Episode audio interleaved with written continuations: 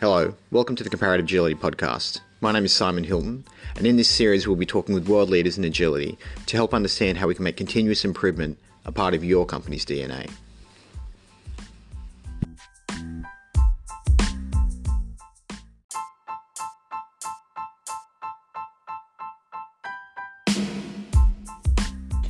In this episode, we talk with Maria Matarelli and Nick Cementa about their agile marketing framework and how it can provide early and frequent value to your customers.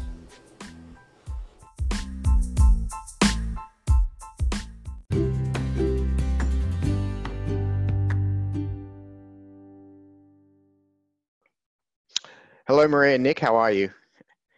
I am exceptional. That's good. That's good. Um, welcome to the Comparative Agility podcast, and today we're focusing on agile marketing. Um, really, really interesting topic because for a lot of people who've been in agile, um, they've come from a software development background or something like that. But what's really, really important about the Comparative Agility platform is it's actually creating that environment within the organizations to really navigate change at pace. And one of the places that you often need to react really, really quickly in the market is is marketing. Um, so can you tell me a little bit how you came to firstly agile and then maybe agile marketing? Yeah, so my background has been uh, helping companies applying project management and then specifically Agile and Scrum over the last decade. And I met Nick Cementa in Chicago and I was like, hey, Nick, can you help me with business development? I was like, you should probably come to our training classes and learn about Agile, learn about the Scrum framework, because that's often what we are doing is training companies on how to do that. And Nick's background is very strong in marketing and advertising. And as he went through the class, he asked me, I remember he was like, Maria, could you apply this to marketing? I was like, of course you could. Agile would apply to anything. But what Nick has been able to do is actually, uh, he started working with our clients and experimenting. And within six months, we had over 300% increased revenue. Within a year, over 780% increased revenue. And I remember I was just like, Nick, what did you do? And he's like, I just did the Agile stuff you taught me. I'm like, yeah, like we know Agile works. So of course it would apply to marketing, but what were the things that you actually did? And that led to us launching a case study program. And we had companies going through that program, getting incredible results. I was like, okay, like let's pull out some of those things. Like what are those things that are repeatable? And Nick and I put together this curriculum for the Agile Marketing Academy. And we made it more formal, created the Certified Agile Marketing Specialist course.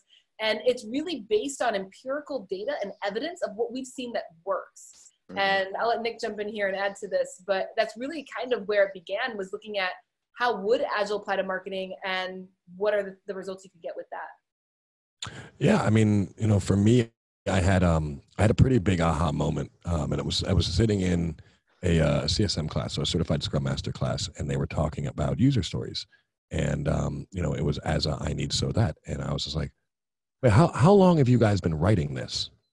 And and Maria was like, well, we've we've always done this. This is like a use cases and use you know user stories are, are super important to almost every mm. major corporation. I'm like, yeah, I get that, but I've been doing the marketing for these companies for a very long time. At no point in time did they hand me a nice, neat little like piece of paper that said. Yeah.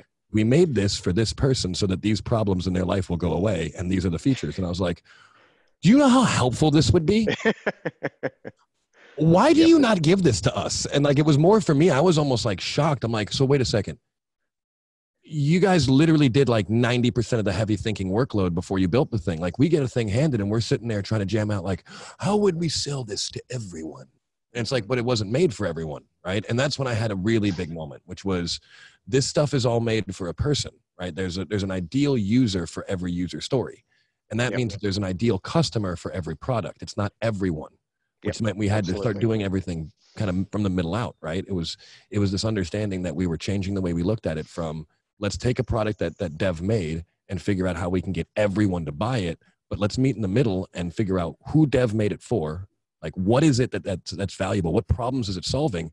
And then let's just go contact those people and see if we actually did it. Because we mm-hmm. can do that a lot faster than trying to figure out how to like wrapper the perfect message to sell this to everybody which by the way will never happen like yep. nothing you make will ever be for everyone. Yeah. So it, it it's very confusing because it's like, okay, we could be literally marketing every individual thing that you guys build in dev very, very, very quickly if someone got up from that sprint meeting, right? And walked that user story down to marketing and said, Hey, this is what we finished this week, right? Here's our yep. done cards. Yep. These are the things we built that we're going to be rolling out. Can you get marketing in line with this? And I got to tell you, when we do that and we hand marketing a user story and we say, we Mm-hmm. built this for this person, can you market to them really quick? They can actually very quickly um, with very little difficulty in place. So that was, that was a big aha moment for, for me.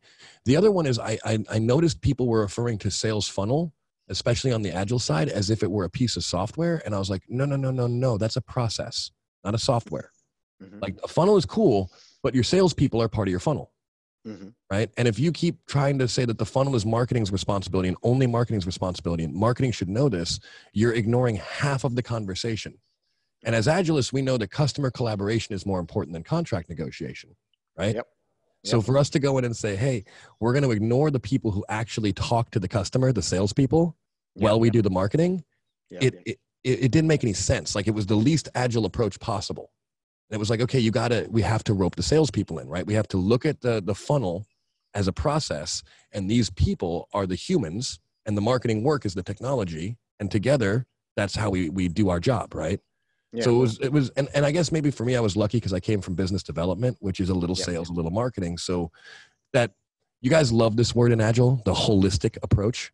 Yep, and um, absolutely. for the front end of the business, the holistic approach is sales and marketing being viewed as a whole, yeah. yeah. holistically. Um, what I you're saying really rings true to me. Sorry. Uh, what you're saying actually kind of really sparks something in me because we've been talking a lot in our company right now about um, there's only two things you need to do build amazing product and love your client. And it sounds like the other part of it's been left out in the rush for product. Um, and that's kind of what you're talking about, I think, because the people who do love the client and talk to the client a, mo- as a lot are sales and marketing. they're the That- ones building the messages that- relationship. Correct, and that's just as much of a value stream as the product, and needs to, needs the care and attention that it needs. Sorry, Maria, what were you saying? Oh yeah, I just wanted to build on to what Nick was saying, where you know, a lot of these challenges that he's talking about, that he was recognizing, and how the development teams aren't talking to the marketing departments or the salespeople.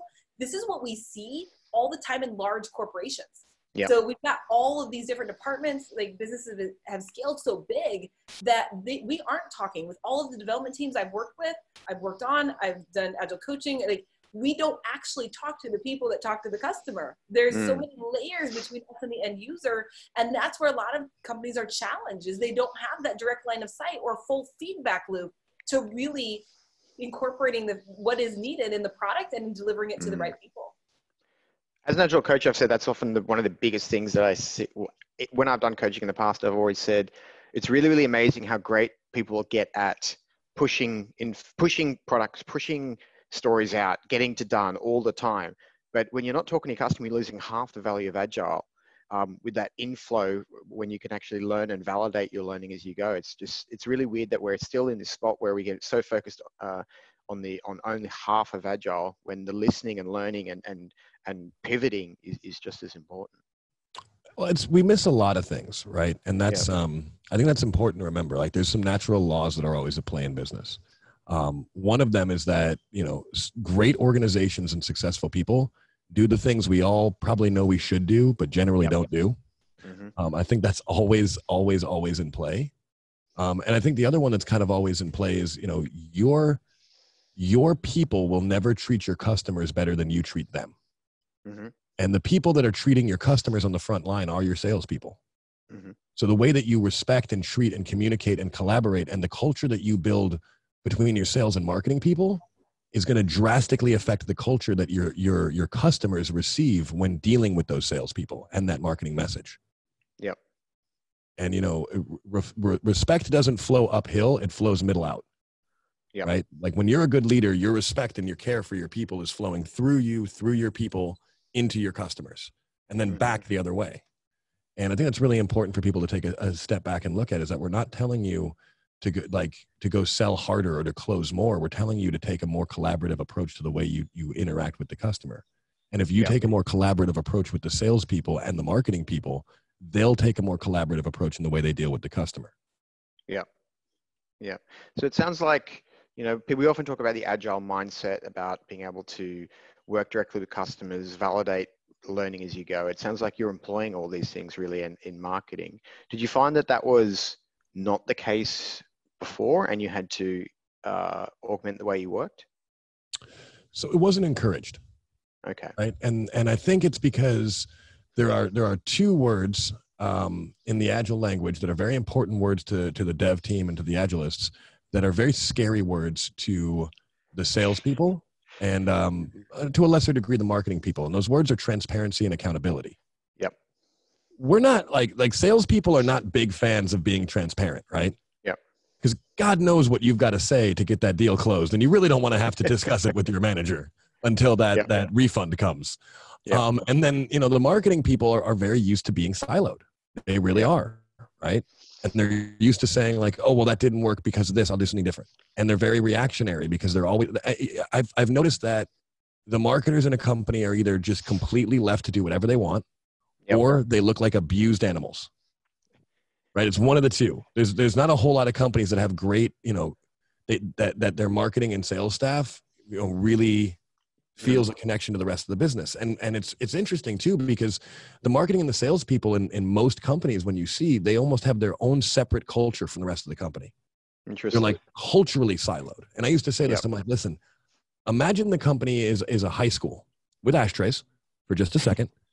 Um, we're Yeah. a little bit older. We're allowed to Yep. smoke, 21. Yeah.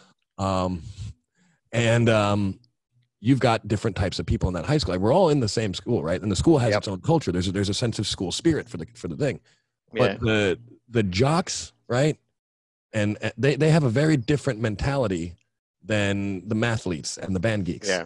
Okay. Um, and I remember having this discussion with Dave Prior. And he was like, "Did you know I was I was a band geek?" And I'm like, "No, but statistically speaking, as as as a development guy and an agilist, uh, I, I would have guessed you would have been in one of those two buckets. I've only met like nine jocks that have taken to this stuff. So, yeah, But yep. that's really what it is, right? We're allowed to have a very different sense of culture on the sales and and, and marketing side because it's it's Mhm. it's a win culture, right? It's not a collaborative culture. You're not Yep. taught that you become a successful salesperson by collaborating. You're taught that you become a successful salesperson by closing. And Mhm. closing is the opposite of opening. And opening is how you create a relationship and it's how you collaborate, right? You Yep. you, you you want open communication and their Yep. culture is built around close. And so Yep. one of the things that we have to do when we start doing, you know, agile transformation for a company is to encourage their salespeople to always be connecting, not Mhm. closing. Because in every conversation, there's dots they can be connecting that help you make them understand why the thing that you guys have is valuable to them, right? That's connecting dots. That's not forcing someone thing on somebody, right? It's not coercion and manipulation. It's empathy and listening, which again, all these techniques that we employ as agile coaches to better manage teams can actually be brought into the way we do our sales process. And they can be brought into the way that we respect the people during our marketing process.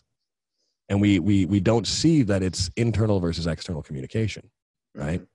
We we sort of silo that, and it's like, well, we talk this way to each other, but the salespeople don't talk that way to our customers. Mhm. It's like, well, that's a problem because if you're in the midst of a holistic agile transformation and you want your entire company to live, eat, sleep, and breathe these very basic things like customer collaboration, then you Yep. can't ignore the entire revenue center of the company and let them have a different, separate set of subculture. Yeah. That's a really, really interesting point um, because often the people with the most face time with the customer are those salespeople. Um, and if they've got a completely different way of working, a completely different way of culture, and they're not even communicating very well, like with the develop, so not they are, if the whole company's not communicating very well, then you're not getting that customer centric mindset into the product. Um, unless your product team are spending just as much time doing customer interviews, which is often not the case actually. There's not a lot of times when product people get that much time to spend outside the company with the customers.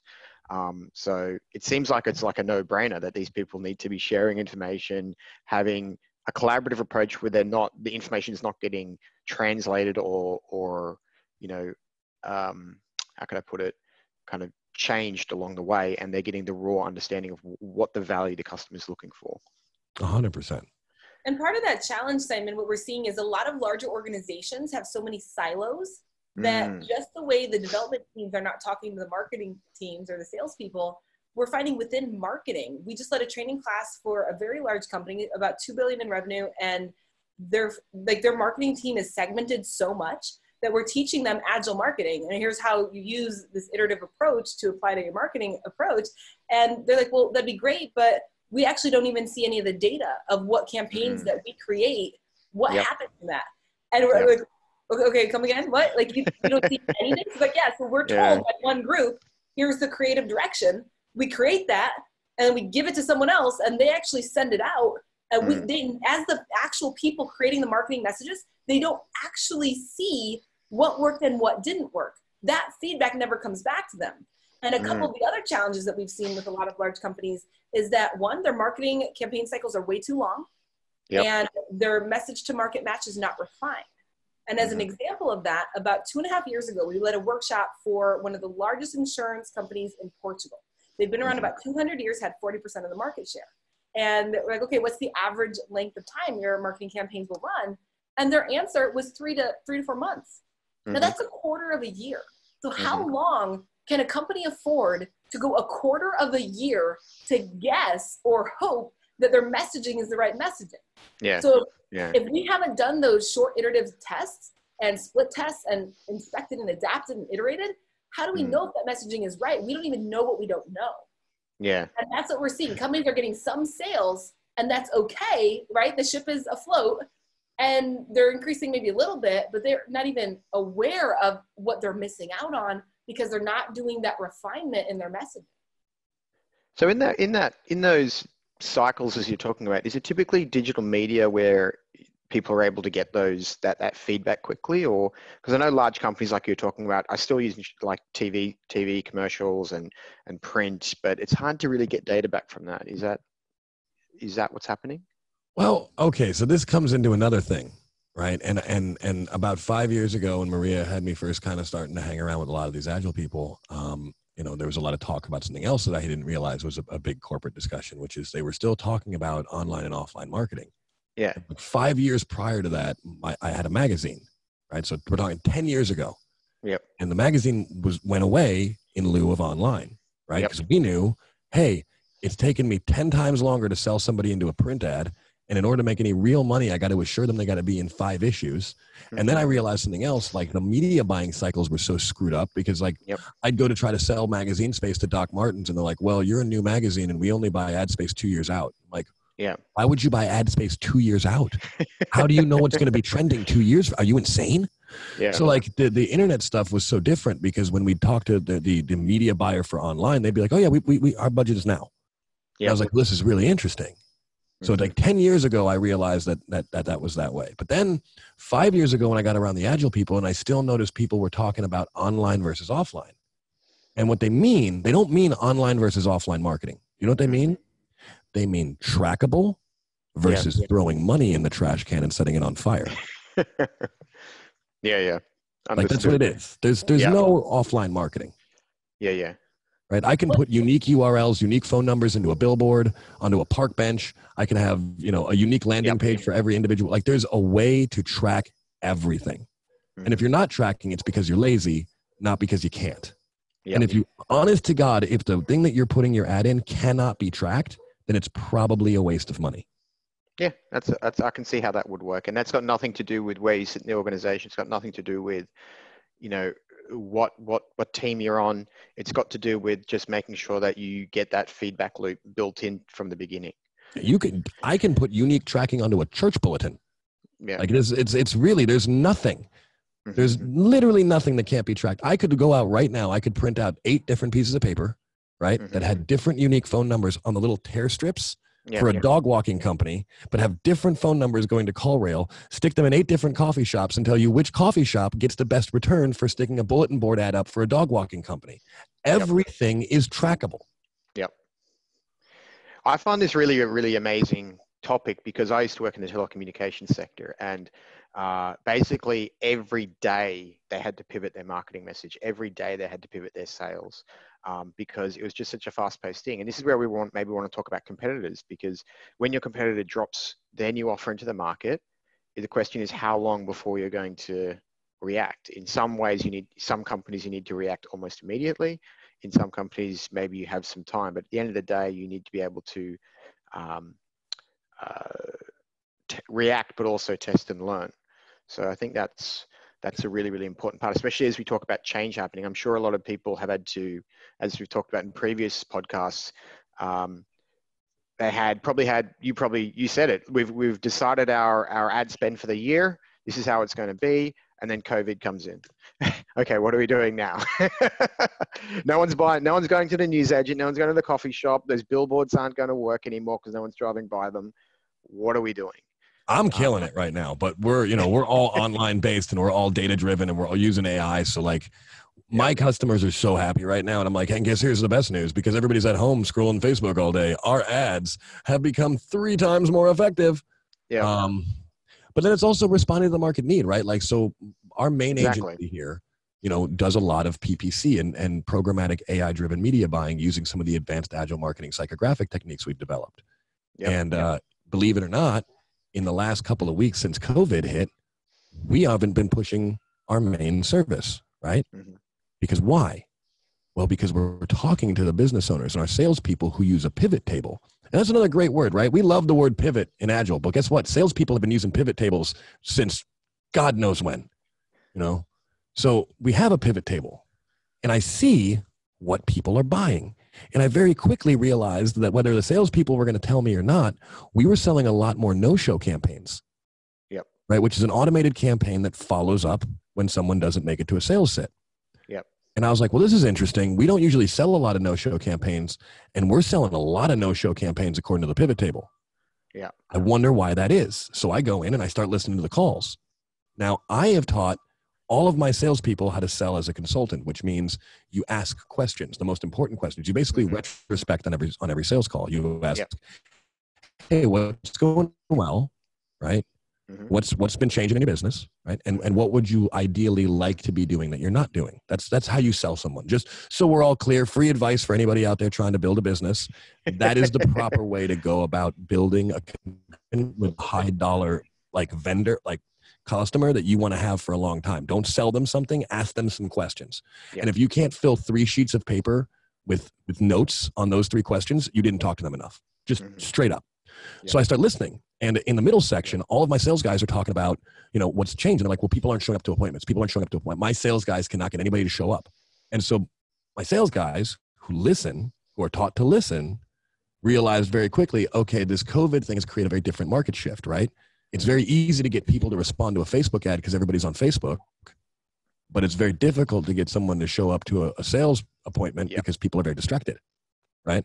Mhm. So because of the fact that we have a very, very we, we literally use a one week sprint for both sales and marketing, and we read off of a pivot table for data at the end of each each review, right? Each retrospect, we very quickly spun everything, changed everything, redirected the front end pitch to start asking that question.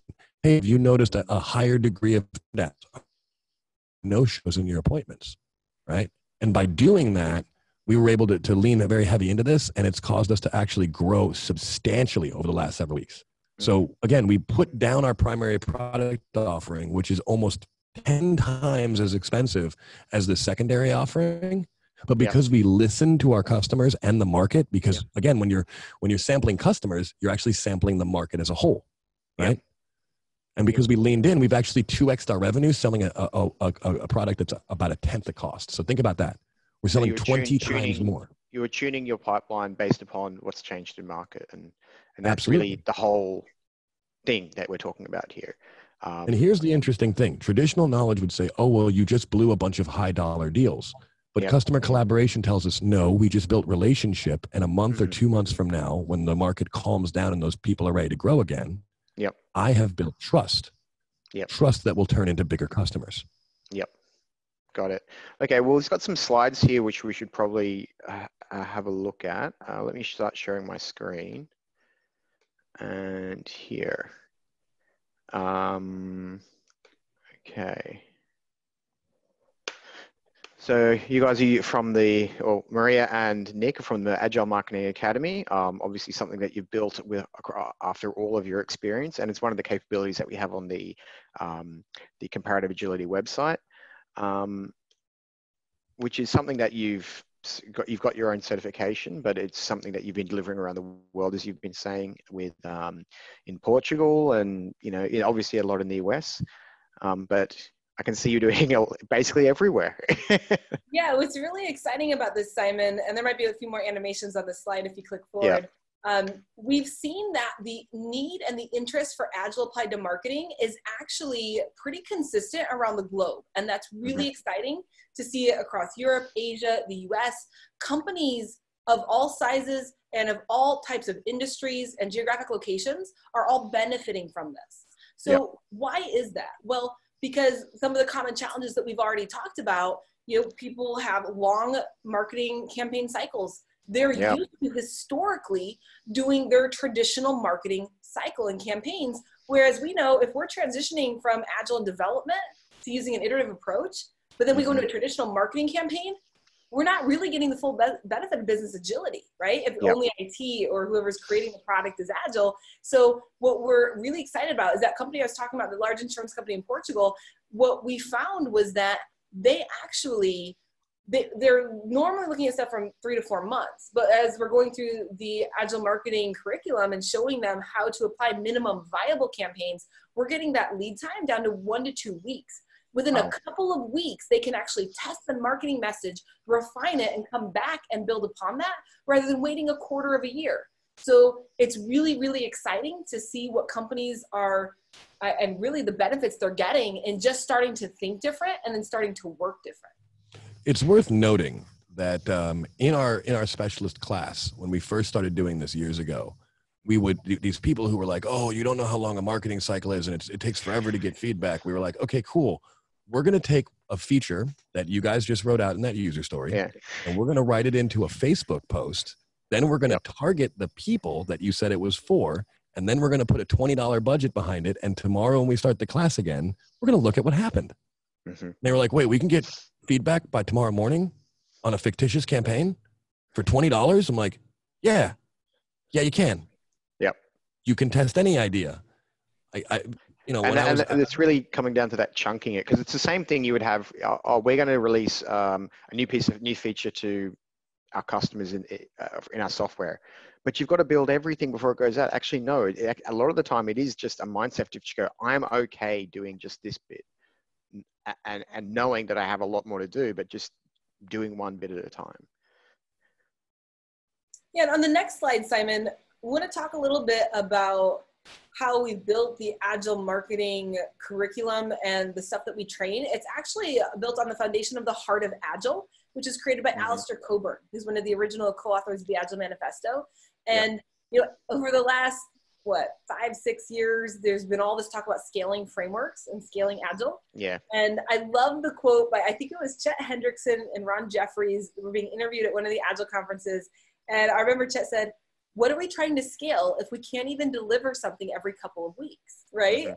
and so it's like getting back to the core of, of what are we really trying to do and you have all these authors of the agile manifesto saying why do we need a document that's an inch thick to tell us how to use agile and scale it right? Yep. There's something wrong there. And Alistair is one of the guys that said, hey, let's get back to the heart of what Agile is really about. And the heart of Agile is simply those four words collaborate, deliver, reflect, and improve.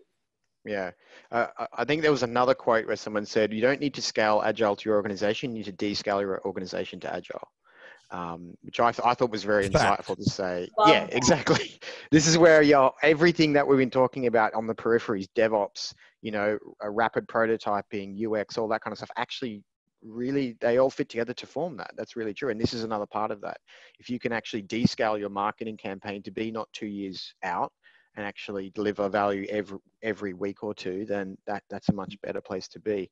One, one question I do have is where do you find people think the biggest uh, biggest part of the agile marketing, sorry, agile, just that marketing process is? Is it in content creation? I'd like to say it's in content creation, but it's in the feedback loop. It's in the collaboration. Yep. Right. So, so when Alistair kind of stripped Agile back, and I, and I don't want to get, I don't want to harp too much on the heart of Agile, but maybe we should. Um, maybe we should. Why not? uh, why not? He's pretty brilliant. Um, you know, and and and I'm I'm particularly connected to that content as as he was writing it in, in the kitchen of my old house while he was putting it together, and he would just like keep running out of the kitchen yelling. He's like, "Look at this!" And I'm like, "Oh yeah, this is really smart. I still have no idea what you guys do yet, but this sounds great." And and for me, it was this kind of realization, right? Like I realized a couple of things, and that was that I didn't know what what SAFe was. I didn't know what scaled agile frameworks were, right? I didn't I didn't know what any of this stuff was. So I was coming into something kind of fresh, right? And this is the issue. I was the ideal avatar, right? So you're trying to figure out, hey, how do I how do I how do I get agile into every department? Well, I'm the other departments, right? I'm the revenue center. My brain is is is the brain that you're going to deal with when you hit that center of the company. Yep. And I didn't get it. And for me, it was like, dude, it's like going onto a like the show Hoarders. Everybody's seen Hoarders, right? Mhm. Imagine if you showed up at a hoarder's house and you were like, here's how we're going to fix the problem. We're going to build a box for every single thing in here. And that way it's all organized. And it's like, no, no, that's going to make it worse then because then my entire house is full of tiny, tiny, tiny boxes. And just because they're all labeled in tiny boxes does not mean you've decluttered anything. You just put it all into tiny individual boxes. Yeah. That wouldn't fix the hoarding problem, right? It would, it would actually make it exponentially more difficult because now you'd have a hoarder that has a bunch of boxes and I and maybe within a week's time they're going to empty all the boxes. So now you've got all the junk plus all the boxes. Yep. And it's like, no, no, what you need to do to fix the hoarding situation is fix the hoarding situation. You have to get rid of stuff. Yep. And the word agile implies light, you know, fast and flexible. Yep. So why would you make it heavy and complex? It, it was very confusing to me. Um, and I think that we've seen it's very easy for someone to grab onto four words, right? When we, when I say collaborate, it, it's really hard for anybody to go, I don't know what you mean by that. It's like, no, I mean collaborate, like together. Let's let's all do this together, right? It's like, well, then what? Then what do I do? Well, then the next thing you should do is deliver. It's like, Yep. really? And it's like, yeah, immediately. Like once you found your tribe and you know who you're working with, and you guys can can can collaborate and actually work together, make something. And I'm like, imagine that it was a, a brand, like any, imagine it's not even a business. It's just any project. Like, I want to build a, a anything, right? I want to build a, a, raised garden bed, right? Well, I need to collaborate. I need some people that know what they're doing, right? And then the next thing we need to do once we're all together and we have materials and we're going to start is we need to build the thing, deliver it, right? And then what do you do after you deliver something? Well, you reflect. Oh, I, I can understand reflect. That makes sense to me, right? Well, why do I reflect? So you can improve. Yeah. Oh man, I can wrap my head around all four of those words in linear order, and it makes sense. And guess what? Well, what do I do after I've improved? You collaborate again. I do? Yeah, because now you're better at it. Well, well, then what do I do after that? Well, you deliver again because you're better at it. And then you reflect again so you can Yeah. get better at all of it. Mhm. And it really like so when you look at that collaborate, deliver, reflect, and improve, it literally implies to anything. It applies to your life, right? In, in order to do anything in your life, anything great, and and and and I mean this, right? Like you can do great things by yourself, but the reality is, is do something truly great. You need to be able to collaborate with others. Mhm. So to do anything, you need to collaborate and you need to do something, right? It means nothing to be around the best people in a talk if you're not going to do. Yeah. And then you have to So- take time and look at what you did. Yeah. And this is where we can already see that the reflect and improve sometimes is just forgotten because the moment the people are so focused on the delivery part, but it is really a complete cycle. Um, my question from before comes back to do you feel in your experience are people too focused on being perfect in the content they're creating and the delivery? Because i've i mean i've worked in ad agencies before. Um, for us to deliver something for coke was what at least six to eight weeks because i had to go back to atlanta get approved come back. So that was always the biggest thing to actually get something to yep this is approved send it out to the market. Is and that once something is approved, what do they call it? You're gonna have to help me there An artifact. Yep. So when the marketing team goes, go get approved information, they go, let me go through the artifacts. Mhm. How relevant is something if you refer to it as an artifact? I'm just curious. Well, and Simon, what we're seeing is that that is where people are getting hung up on a couple different levels. At the smaller organization level, because we do work with entrepreneurs as Yeah. well as up to the Fortune 100, the Yeah. entrepreneurs get stuck in that perfectionism trap. Yeah. So it's not perfect yet, I can't let go of it. And we'll see that up at the organization level as well. But where more of the roadblocks come at the organization level is that yeah, you might have some people trying to get stuff perfect still, so like they're they're delaying on when it's available for review. But Yeah. like the departments and all the people that have to review things, my Yeah. goodness, it's crippling. So they're like by the well, time le- this I is get- legal etc everything yeah go ahead by the, by the time it goes to those other departments, they're like, okay, so I'm waiting for weeks to get back the approval from Yep. all these people who are even more detached from the end results and the end Mm. feedback than the person creating it. Mhm. And they're they're giving their per, um, personal preference is Yeah. the challenge. It's not validated learning. we're not Yeah. getting the feedback loop. So now we're waiting for people that are completely disconnected from the end customer to give their personal opinion on how they want the copy to look, how they want the ads to look. And Mhm. that's that's just causing everything to come to a halt, waiting, waiting, waiting. So yeah, you sell that perfectionism as an individual. And then once they get it to it's just right for approval, now we're waiting for even more weeks. And that's yes, it's so it's in the content development process and also the approval of that content, the larger the company gets. Yeah. So I'm, I don't know if we get into this, but does- is this solved by actually just like you would in a development team, instead of going to design and then coding and then testing, et cetera, do you have a cross-functional marketing team which can actually get to done quicker? Yes. A hundred percent yes.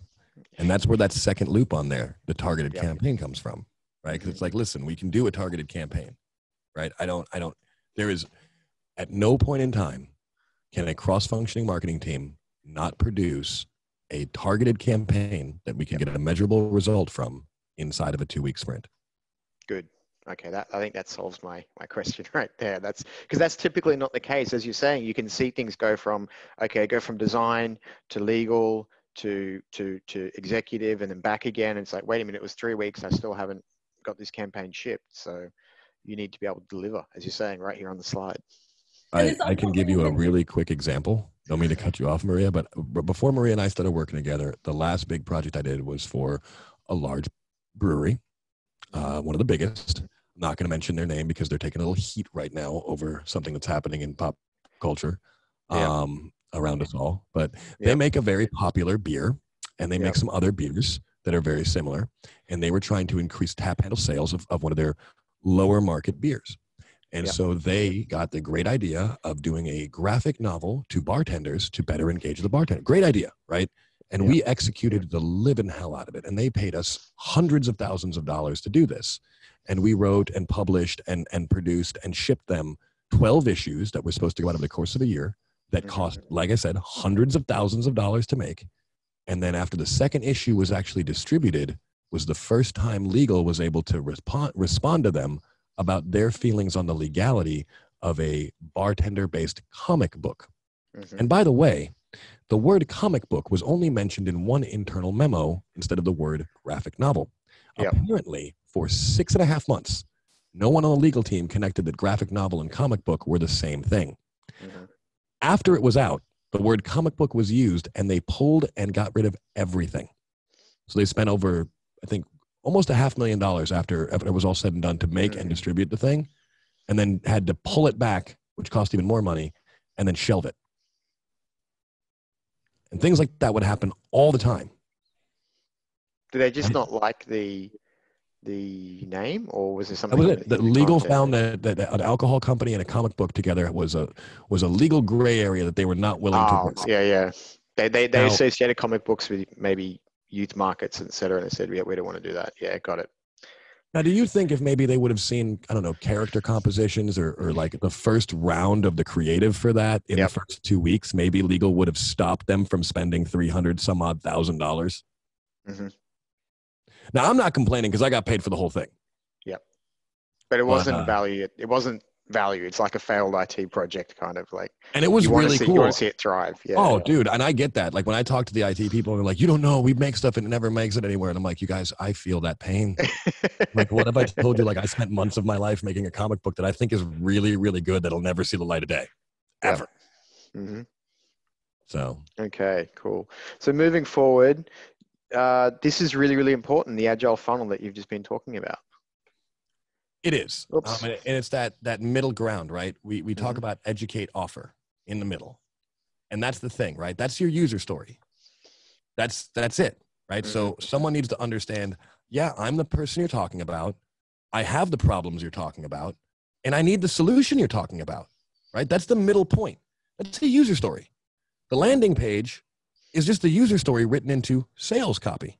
Yeah, makes sense. So everything that happens around marketing actually happens around the user story. That's the thing we found out. And so all Wow. effective marketing is middle out built around a user story. Everything above it is happening to find the person that fits the user story. Everything below it is happening to engage the person that fits that user story. hmm And here's the cool thing every person whether they spend money to hit that landing page or not, you now have interaction with, and you know they fit the demographics of your ideal user, which Yep. means you can start talking to them. Whether they buy or not, you can get feedback. That feedback is crucial to figuring out exactly what it is they do need. Maybe Yep. that landing page gets you hundreds of people who would be theoretically interested in the solution, but none buy. Mhm. Well, a very quick email could find out why.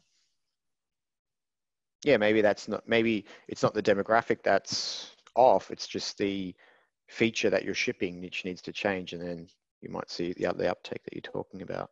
Exactly. But everything is user story centric.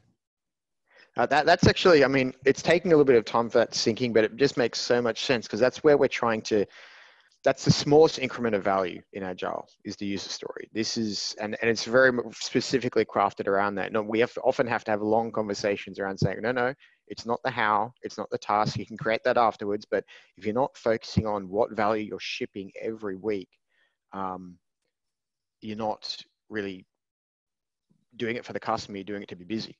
And it, it makes sense that that is the core unit, which goes all the way from someone's mind, all the way through development, all the way through sales, all the way through, sorry, all the way through marketing, all the way through sales to actually arrive on someone's doorstep and go, hey, here's your, here's your um, Here's your unit of value. delivery for the day. Exactly. Here's your, we've shipped this to you. Um, um, rather than just, and it is something that I think I've, I see come up a lot in, in organizations where there is a fear and mistrust that um, product teams is going to ship it and that's it. We've, we've put it to production. It's on, it's on the internet. That's it. But we all know that loving your clients and actually having them excited and under, and clear on the value that you're delivering is not so easy. And, and there's some follow-up steps in in the way that you you know do your release notes, the way that you actually maybe do an email like you're talking about, saying, hey, this new ship, this new feature is now shipped, and, and understanding how people are really reacting to that via what the what emails they're opening, but also from your cust- your behavior analytics, are they actually clicking on that thing in the in the in the software and are they using it? All that So we learned this. necessary. Right. And then here's the trick. We didn't learn this studying big corporate. We learned this studying internet marketers. These these these wily little men that find ways to make millions of dollars in a few months without following any of the rules of business, right? And it's like, well, how are they doing that? What are they doing? And here's what they do. All right. They sit down, sometimes with a bottle of whiskey. And I actually know one that does it exactly like this. And he writes a user story. He goes, There's a Yep. group of people who have this problem and would require a solution like this and he writes an extremely detailed user story, right? Super detailed about who they are, why they would feel that that pain, and then from there he goes and contacts some developers and says, "Hey, this this solution I'm talking about, how do we build this?"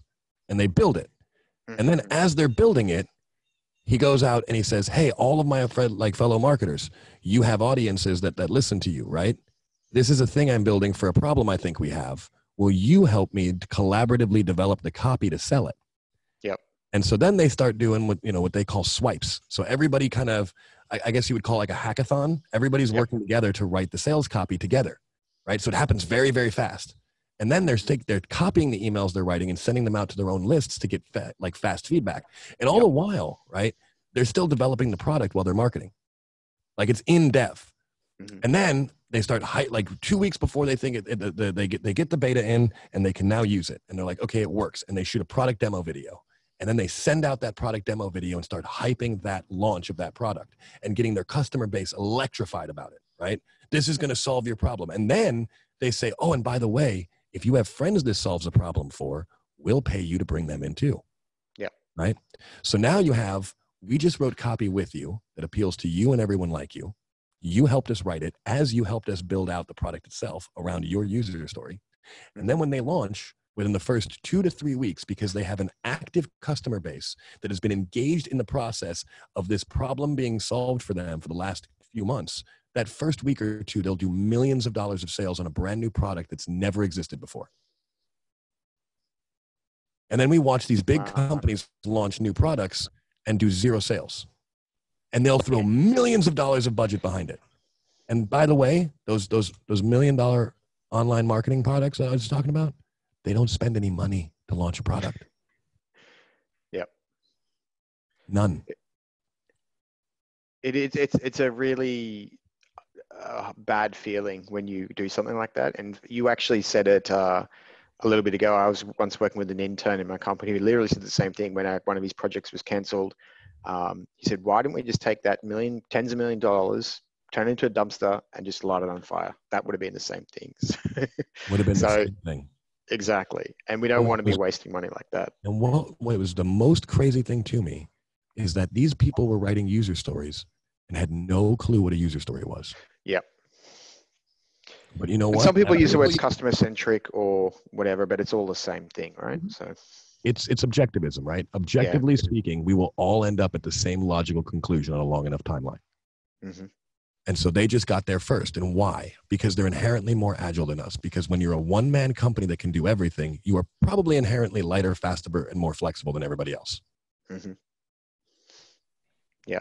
So here you've got basically three parts to the funnel on screen. One is the, uh, for anyone who's listening on the audio, um, the top part is obviously what you've called the filter area, where we're talking about you basically getting, it's, um, I'm going to talk to it and you tell me if I'm getting it really wrong or not. Um, Mhm. Basically, you're getting really clear on who your customer is as you're talking about. Um, Mm-hmm. That could be anything from where they, where they live, uh, where they are in life, what kind of things they like to do, their interests, their behaviors, all those kinds of things. So you can be crystal clear on this is the person that I'm talking to. And this is, as you're talking about with your user story, this is as an X, like as a user, as a administrator, as a mum, as a, um, as a uh, soccer coach or anything like that. We're going to be extremely clear on who we're targeting. Then you've got a second part here, the educate or, or the landing page or, or the content that you're creating. Um, now, there's Part a gap here I'm seeing with what's the, well, actually, you know, it's right here. Sorry, the offer. So you've you know who you're who, you, who you're talking to, and you craft something. Where, do, where does the problem come into this? This So the landing page, right, if properly constructed, has five parts. Okay. Okay, And what it's going to do is it's going to connect on the problem. So it's going to talk Okay. about this is the problem we're experiencing, right? Yep. Then it's going to share the story of the solution, a narrative Yep. about why we chose to solve that problem for you. Then it's going to break down and build up the value, right? So here's the here's the, here's the features and benefits. Yeah. Then it's going to go into social proof, right? So Mhm. here's other people that we built this around. Here's what they experienced as part of the beta. You know, this Yep. is why you these people you should identify with, right? And then call to action. Yep. So that's that landing page having those five parts, and those five parts can always be extrapolated from a user story, right? Yep. And we've we've come up with a system that works every single time. You take a user story, you write out that user story, and then you do a 17 crucial questions exercise, and that information then dumps right into how you write a landing page every time. Okay. Really, really useful because uh, on the user story, we've got those three parts, which is the who, we got the what I want, well, the why I want it, and who is your ideal what I want. customer? Yeah, exactly. What problem do they need you to solve? And Yeah, why yeah. is it making their life miserable? Yeah, got it. And then after that, once we've they've interacted with that landing page, you've got below that the capture, retargeting, drip campaign, lead magnet, and repeat and qualified leads. And what I'm really noticing about this is it's not really all about closing. I mean, that'd be lovely, but it, you've talked about retargeting, drip campaigns, lead magnets, et cetera. It's more about nurturing than closing. Is that fair? Yeah, it's relationship building. It's But you need someone's phone number before you can call them back. So Yeah, that's why the capture is so important. capture is important. That's the single most important thing, actually, is just getting them engaged. Because once they know who you are and that you have the ability to solve their problem, and and Frank Kern said this years ago, and I said this years. Like so many people have been saying this for years, right? Only like three percent of people are actually in market to buy now. Yep. Right. The rest of them are are, are somewhere between two weeks and twelve months out from being ready to buy. Now, with behavioral targeting, right, which is a new thing that we've gotten into, and, and, and I'm not going to touch on this too much, but that behavior th- thing there, that last line of defense, Yep. we have figured out how to figure, like, how to, how to gauge who is in that 3% of people ready to buy. Mhm. Like, behavior tells you a lot. Like, let's say you're looking for someone ready to sell their home. Well, guess what? If, if they've been researching the, the most popular colors of paint and on Zillow, and they've, you know, recently on Amazon purchased some new drawer pulls, and we can see that they've been talking to contractors and searching Google and Amazon for, for home edition, they're ready, right? Like we can see based on enough behavior, and, and AI really helps with this. We're able to kind of do some things with behavioral mapping that we couldn't do five, ten years ago. But we can know, like, hey, everyone that took an action did these actions 1st Mhm. And so that if a person's gonna is, is ready to buy now, which is only three percent of the market, right? Then they do these things first. And we Yep. know because we can look backwards using modern technology on what they did before they bought and say, okay, if they bought today, what did they do the last 90 days? And then we can mm-hmm. start laying those those map behavioral maps on top of each other until the AI is able to say, okay, here we go. Everybody that made that decision did the following 40 things in Yep. the 90 days. So anybody else that we're monitoring that does those 40 things in the next 90 days is about to be ready to buy. And they should be marketed to first. Mhm. So it- that's you know that that helps on the front end, but remember that's still only three percent of your possible market share. So if you're going to ignore everything that happens after, you know, if you try to only sell at that point of the landing page, you literally are cutting out 97% of your plausible sales. Mhm. And we all know this, right? People have been getting more and more into how do I nurture my emails? How do I take care of my list? How do I handle my customers? And we're becoming more customer centric, but we're not realizing that that's part of the marketing function. And it's a cultural thing that has to change in the way that we engage people from day one. Yep. That makes sense. How does this relate to people with much longer um, sales cycles? Exactly. Like, like same way. large. Sorry. Same way. Same and actually, way. the behavioral targeting is amazing for a larger sales cycle, by the way, because there's there's more trackable behaviors on a larger purchase. Mhm. People do more research. We like to call it a larger mental wake. And people do talk about you need like what is it? I'm, I'm completely not making this up, but you need seven pieces of contact with someone before they're even going to think about starting buying that large ticket item, right? So that's Correct. where it comes into it. Yep. Okay. But you need to be able to track that that that across multiple properties, across multiple parts of the customer journey before you could say this person is probably ready to buy. Correct. Okay, cool. So moving on to the next slide. Um, you guys have uh, been very busy creating um, much more structure around this, which is, I think, probably very necessary because it's quite easy for people to just go, okay, I'll do. It's quite easy for people to butcher agile methodologies and just take them into certain areas and think that they're getting it all right. But um, you guys have really formulated uh, a clear path around that for marketing people through your certification. Is that correct? Yeah, essentially what we found is that there about four or five years ago, there were a couple pockets of people talking about agile and marketing, but it was all just Yep. theory. And so people were saying, Mhm. well, theoretically, here's how you would apply this concept of agile to marketing. And the challenge that we run into when we hear people talk that our marketing departments that have tried to learn agile is the one of the most commonly used agile framework is Scrum. And so their marketing team goes to a Scrum class where there's all software development examples. Yep. None of the examples Yep. apply. None of the terminology is translated. It doesn't. Yep. So they're trying to not only learn something new, but they're also trying to translate it to their context as they learn something new, which is multiple leaps in one. So what mm-hmm. we've done is actually translated, and this is what one of the things Alistair Cockburn said that I think was really, really um, a, a good observation of. He's talking about how people are taking agile outside of IT, and the people that are trying to do it, and those that are trying to do it, and those that are doing it successfully. And he said two of the things that we're doing right with agile and marketing is one, you have to have someone from that other arena. So Yep. someone that is that expert in marketing, that someone that is actually lived in that world. I have a background in marketing, but Nick lived in that and waded through that way deeper than I have. I went way deeper in agile. So bringing together someone who really knows agile and someone who really knows marketing and bringing that together, we co-created the curriculum having deep knowledge of both areas. And so we've tr- been able to translate also the second thing is being able to translate all the terminology into that language that reaches that new, that new area. And so having someone with a marketing swagger and being able to translate it into their terminology and understanding are two of the big things that there was a, a gap. And then also based on empirical evidence and actual things that get results. So Yeah. I mean, people are talking theoretically, here's how agile would apply to marketing, but not really thinking about how that actually would apply in real in reality and in the context of a marketer. But then we're also constantly testing things and split testing things. And one of the things we've done over the last year has actually been working on helping marketing agencies start to apply agile marketing. So now mm. it's not just here's our direct clients that have worked with agile in marketing and here's some things that we've heard other people do, but it's no, we're actually like supporting and helping people. We're split testing, we're trying new things that work. We're using like data science. We're using AI for actually getting better data for being able to test.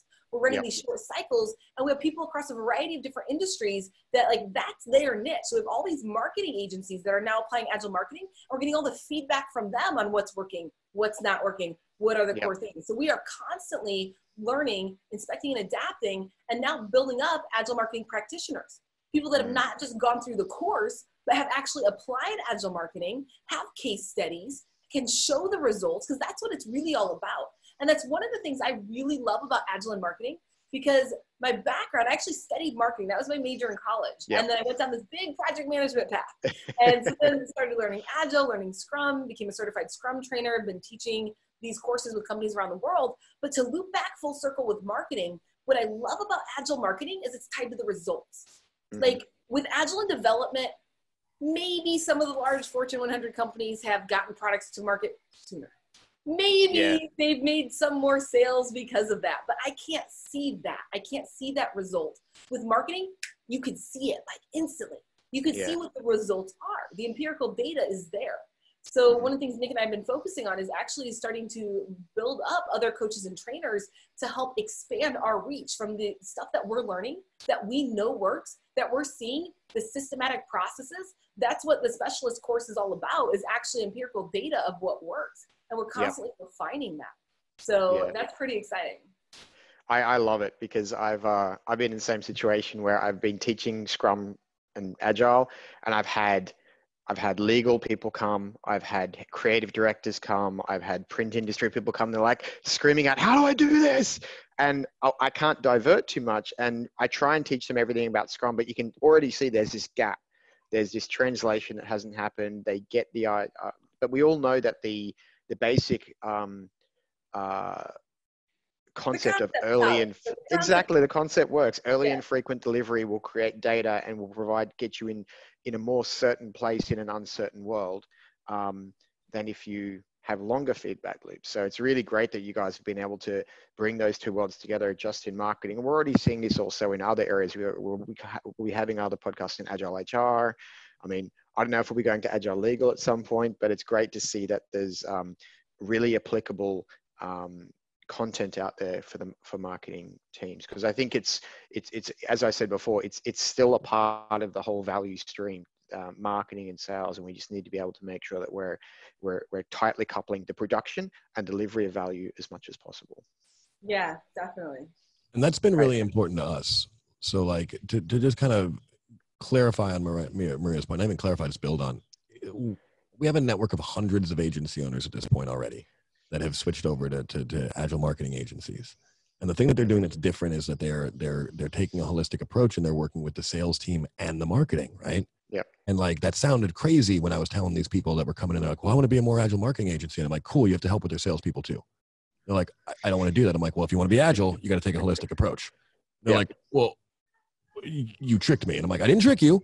This will help," and it works, right? But then more importantly, we we eat our own dog food, right? So like every single day at noon, I have a webinar with those people. And it's either myself or Maria or Steve, our CTO, or, or, or, one of the other partners here. And we talk to all those agency owners, right? And it's not mm-hmm. like we have like a, oh, we're just going to talk at you. It's a Q&A. I want to know yep. what's going on in different areas of the business, right?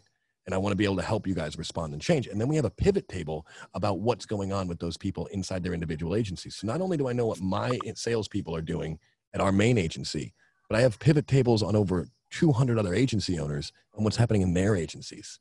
And I use that information literally to create new content for agile marketing on a bi-weekly basis. Why is it bi-weekly, you ask? Well, there's this thing called a time box. Um, usually for a sprint, we use a two-week time box. So mm-hmm. every two weeks, we literally have new content coming out on you know what's working what's not what technologies are, are aiding to this process what processes with the sales teams seem to work best to help bring them into accountability right? Getting salespeople to be accountable. You want to talk about nailing jello to a wall or herding cats man? My god. Like i love because i love that's why i love the agilists because they're like oh, i'm super accountable and transparent. I'm like this is such a change for me I've been in the sales and marketing department for the last 20 years of my life. There are no transparent or accountable people in there. There's a lot of passing the buck and pointing fingers and yelling.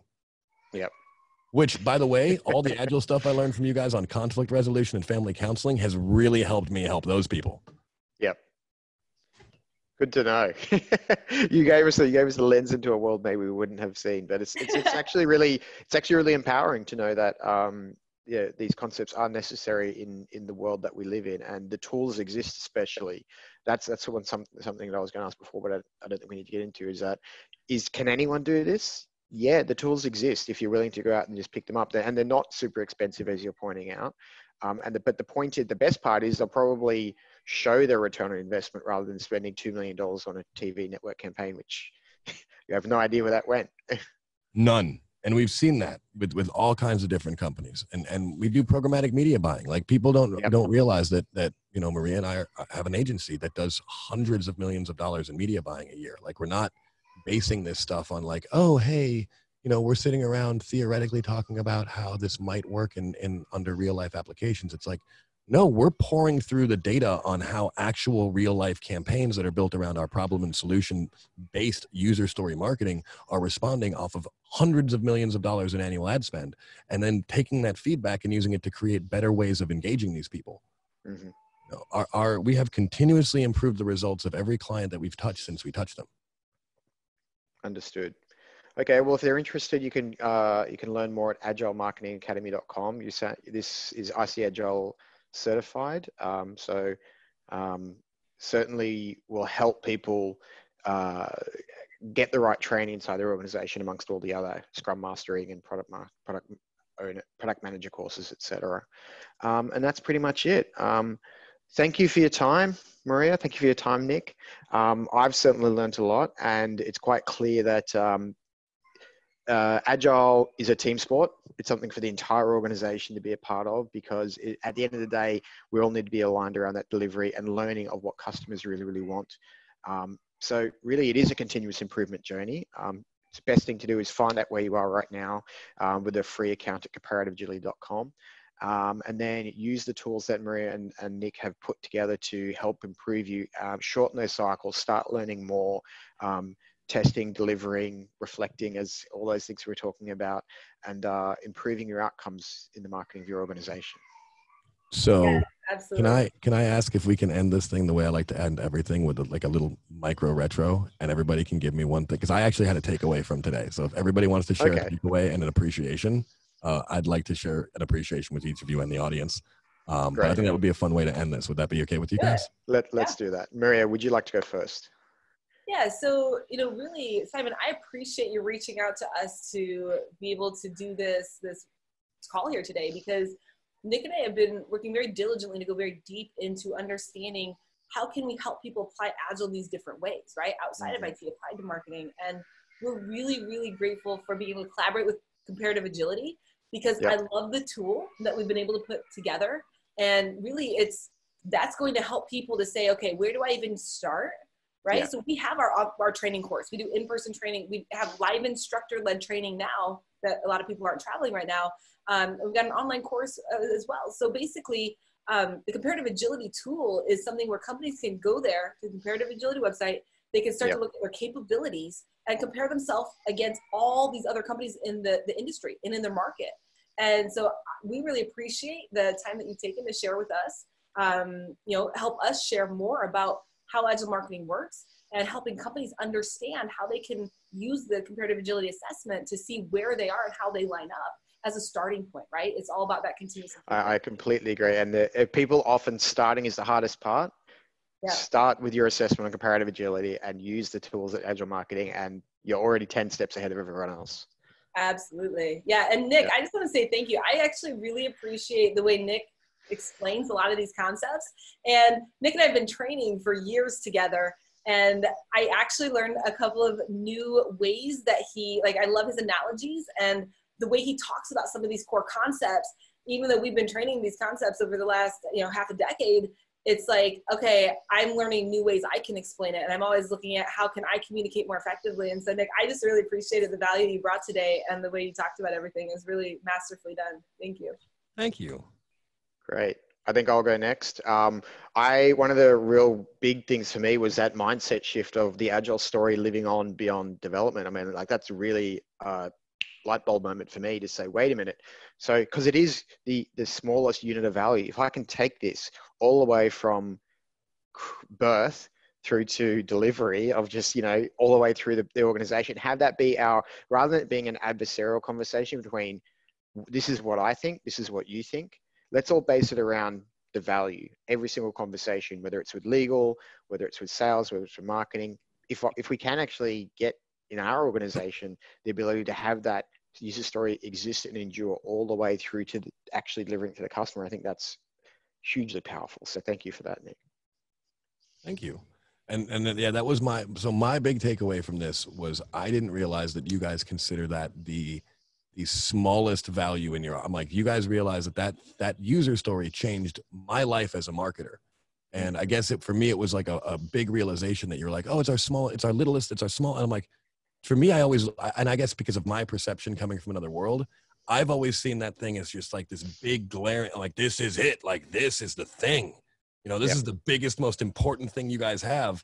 And then to realize that part of the reason I think maybe we've been, we've, we've had people who are like, I don't, I don't understand is because, you know, I am so centric on that thing is so valuable. And I guess you guys see it as such a small value, realizing that, that the thing that we hold the highest value to once, once marketing gets their hands on Agile is probably a, one of the biggest realizations I could have taken away from today.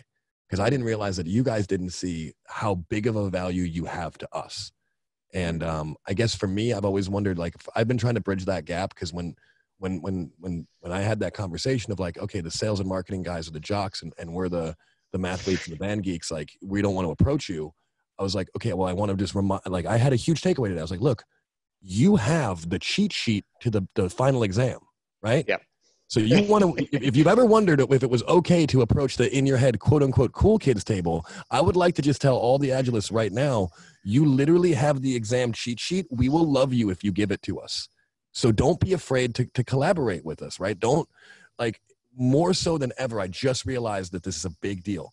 We mm. need your help more than we realize we need your help as marketers. Yeah. Right. The marketing and sales people need your help for this collaboration. And the thing that you hold such a small value in, that ability to create great user stories that convey the value instantly in the fewest words possible, yep. that's a cheat sheet for them. Yep. It's going to make them better at their job. And ultimately, guess what? They're performance based, so they make more money. So they're not going to give you a swirly or make fun of you if you bring them a user story. They're going to hug you and love you for it once they figure out what it is. Yep.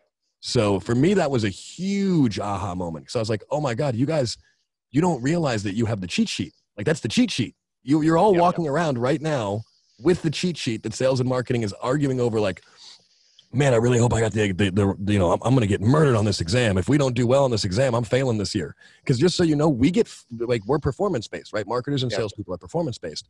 So we get paid more when things go well. We also get fired when things don't go well. Mm-hmm. And you have the cheat sheet. And we really like the, the money they give us. So if, if you can give me the exam answers, I'm going to love you for the rest of my life. So that was we all, and we all want more collaboration. So that's we, we do. so and, and, I appreciate you letting me end this thing with with retro and and Maria. As always, it's always a joy to be brought out for these conversations because, yes. like I said, I feel like sometimes I feel like a weirdly trained little like like uh like Maria's German Shepherd. It's like, look what I found in the woods. It's it's rough and it's not an agilist, but it, it kind of speaks our language. I'll put a treat on its nose and make it do tricks. But I, I appreciate you so much for always bringing me into these discussions. And I just want to say to our audience, I appreciate you guys like you don't have to take the time to care about what happens in the businesses that you work at, right? Mm. It's very easy when you work in big corporate to just get kind of lost in the haze of like, hey, I, I don't make a difference. I don't matter. But if you took the time to stop and listen to this, it's because you believe that you do have the ability to make an impact. And I want you to know that I personally do appreciate the fact that you're doing that because that's going to make a difference to all the companies we work with.